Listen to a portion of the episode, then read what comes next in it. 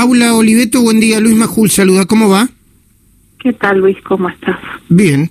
Eh, este, estaba tratando de leer alguno de tus tweets y la verdad que no sé cuál elegir. Hay uno que tiene, eh, hay uno que es de hace 16 horas y tiene como cinco mil y pico de me gustas. Dice, qué inoperancia y responsabilidad la de Alberto echándole la culpa todo el tiempo a la oposición sin explicar los desastres de su gobierno. Sería bueno que hable de la inflación, la pobreza, la desocupación, el aumento del dólar y que nos cuente qué va a hacer. Y sí, porque vos lo escuchás y siempre habla del pasado, pero no rinde cuentas del presente ni da una imagen de lo que va a ser nuestro futuro. Es una persona que tiene que echar culpas. ¿Y quién es el que echa culpas? Aquel que, que cuando vos siempre tenés que echar culpas de lo que haces este, o lo que te sale mal, es porque sos un irresponsable, porque no, no te estás haciendo cargo de tu rol y me parece que, esa es la actitud del presidente, una absoluta irresponsabilidad en un momento de, crisis, este, de angustia. Es un presidente que no puede mostrar un resultado. Estamos en el top 5 eh, en cuanto al tratamiento del coronavirus, de muertos y de enfermos. La crisis sanitaria es evidente, su fracaso es evidente, la caída económica, la pérdida de empleos, este, la sensación de que cuando vas al supermercado todo el tiempo suben los precios de lo más básico que, que, necesita una familia para vivir, la angustia de no saber a qué colegio vas a poder mandar a tus hijos porque te sube la cuota, porque no, no la podés sostener, la angustia de no saber si vas a tener trabajo, si te van a despedir, esa sensación de que estás cayendo en el vacío y no tenés a un presidente que te diga esto va a ser así por un tiempo, esta es la salida, si no tenés un comentador de la realidad, un echador de culpa serial, un mentiroso este que se la pasa este diciendo datos incomprobables porque cuando vos después vas a los números te das cuenta de que de que miente habla de una recuperación económica que no existe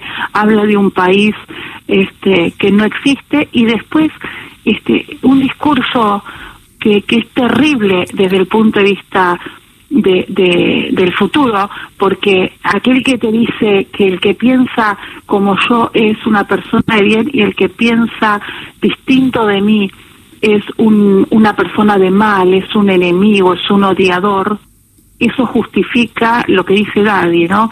Si vos sos una persona de mal, si sos un odiador, si sos este no sé cuántas cosas más, yo te, yo aniquilo tu pensamiento, te aniquilo como persona. Mm. En definitiva, cuando él está desconociendo al 52% que nos lo votó, al 41% que nos votó a nosotros, está desconociendo, nos está desconociendo como personas, nos está desconociendo como ciudadanos. Y si eso no es autoritario, explíquenme los ciencistas políticos, explíquenme los historiadores, explíquenme qué cuerno es este ser autoritario.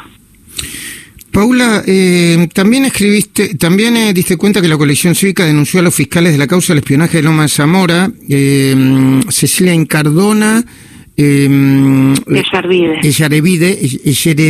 Ellarevide, así se llama, sí. ¿Incluye también al juez la denuncia? Mm. Sí, en realidad es una no es una denuncia penal porque nosotros queremos la responsabilidad administrativa. Es una denuncia ante su superior jerárquico para que eh, se lo investigue desde el punto de vista administrativo. La sanción penal este, va eh, en distinto carril que la sanción administrativa. La sanción administrativa es o por el eh, o haber cometido un delito que en este caso para nosotros haber violado la ley de inteligencia y haber expuesto a los este agentes de inteligencia en el exterior es es un delito pero también el, el cumplimiento de los deberes de de funcionario eh, en cuanto al, al, a la responsabilidad eh, en el ejercicio del cargo, pero la responsabilidad administrativa. ¿Por qué vamos por esta vía? Primero porque es una vía mucho más rápida que es el jury. Y segundo porque la responsabilidad administrativa no sigue el mismo eh, camino que el proceso penal y las consecuencias de que tengan una sanción y que hasta puedan ser removidos y que ellos se puedan este, también defender. Ahora, no es normal que dos fiscales dos veces hayan expuesto este, cuestiones que no tienen que ver con lo que están investigando. Ellos están investigando un supuesto espionaje ilegal por una un grupo de agentes de, orgánicos y inorgánicos dentro de la AFI.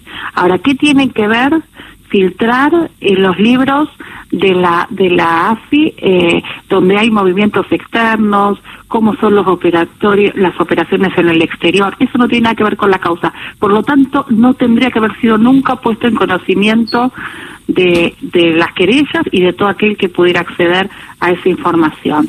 Eso para nosotros no fue este, una, una omisión, pero aun cuando no hubiera delito, no hubiera habido la intención, que es lo que te lleva al delito, sí hay responsabilidad como, como funcionario y eso no lo tendrían que haber hecho. Por eso vamos al, a la instancia administrativa. Y lo de Darío Nieto, lo mismo, abrirle el celular, con las consecuencias que tiene eso en cuanto a a la trazabilidad de la prueba y el resguardo de la prueba y poner en conocimiento las cuentas personales de Macri que ni siquiera está procesado ni investigado en esa causa, ¿qué, qué, qué, qué, qué le agrega el proceso? No, es la es la forma que tienen para intimidar, para decirte que pueden hacer cualquier cosa.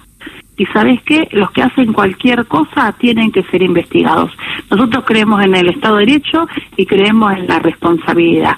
Por eso queremos que, se le inicie un jury a estos dos fiscales y que puedan explicar, porque una vez te puede equivocar, ya dos veces y siempre te equivocas con lo mismo, ya es para nosotros es parte de una este de una bueno de una forma de actuar eh, que le, resta objetividad que es una de las de las este, particularidades que tiene que tener un fiscal y lo pueden incluso llevar a ser parte de una operación política. Mm, eh, diputado Pablo Oliveto, eh, ¿hay diferencias en Juntos por el Cambio entre lo que dice y dónde se para el expresidente Macri? Eh, Elisa Carrió, que, estuvo el otro día en el programa de Jorge Lanata, eh, bastante este, pidiendo este, no, no, no extremarse, no, no pararse en un lado de la grieta. Nosotros, eh, Juntos para el Cambio, estamos súper unidos, pero con diferencias. Venimos de país, eh, de, de, partidos distintos, de ideologías distintas. Ahora, si vos me preguntás, hoy estamos mucho más sólidos que cuando armamos el, la coalición en el 2015. Nos conocemos, nos confiamos. Ahora, todo lleva un proceso de discusión y de síntesis y lo venimos logrando. Nuestros bloques votan votan eh, siempre igual, este, funciona el interbloque en, en todo el país, o sea, no tenemos mayores dificultades. Y lo que dijo Lilita es razonable, vos ves la violencia que hay en la calle. Nosotros respetamos la manifestación, la compartimos, la acompañamos. Ahora tenemos que ser conscientes de que del otro lado están en un proceso de violencia donde nos van a querer echar la culpa a nosotros de las torpezas y de la violencia de ellos. Entonces, vos fíjate lo que pasó en Olivos, cuando estaba la gente manifestándose y mandaron una barra para querer este, sacarlos. La violencia que eh, vamos a ver el 17 de octubre, porque en esta forma de que tienen ellos de caracterizar a las protestas buenas y a las protestas malas, vas a tener a los muchachos de Moyano este, ganando la calle, pues ellos creen que hasta la calle es de ellos. Pero no va a ser virtual la protesta, Paula. Vas a ver que va a haber, va a haber columnas de ellos.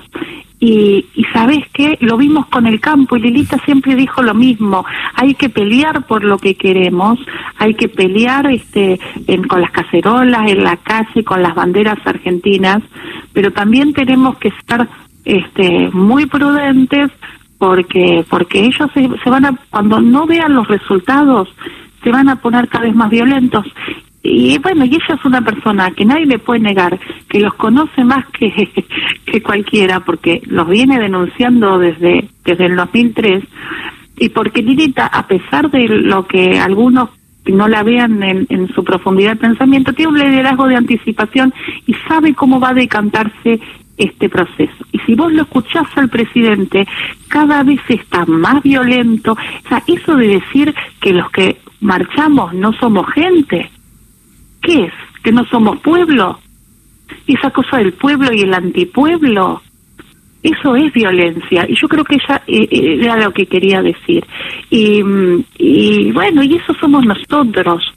eh, y estamos acompañando.